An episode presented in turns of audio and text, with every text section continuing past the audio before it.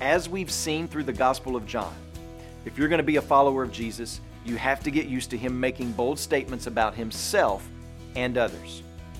In fact, following Jesus is a lifestyle of submitting to his bold statements about himself and his bold statements about you. Things like, take up your cross and follow me.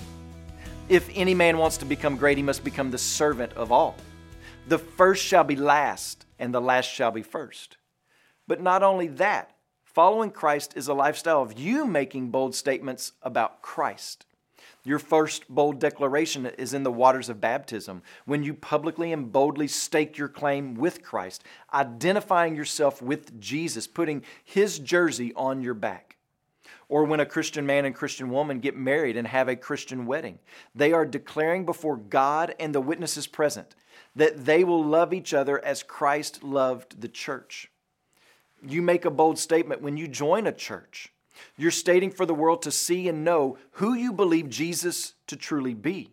You are declaring that you will live your life under the authority and care of that local church as they preach and teach and disciple in the scriptures. When you take the bread and wine of communion, you are in essence declaring that you are still trusting in, holding to the death and resurrection of Jesus as your only hope in life. And you do that with and in front of your church family.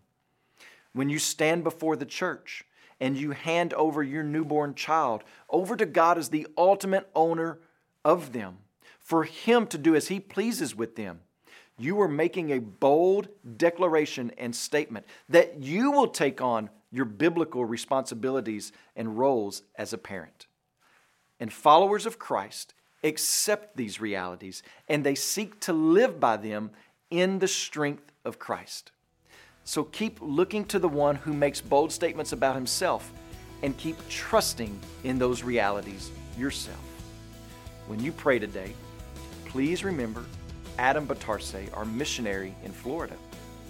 And also remember the Kigogo Life Word broadcast that's heard in Tanzania.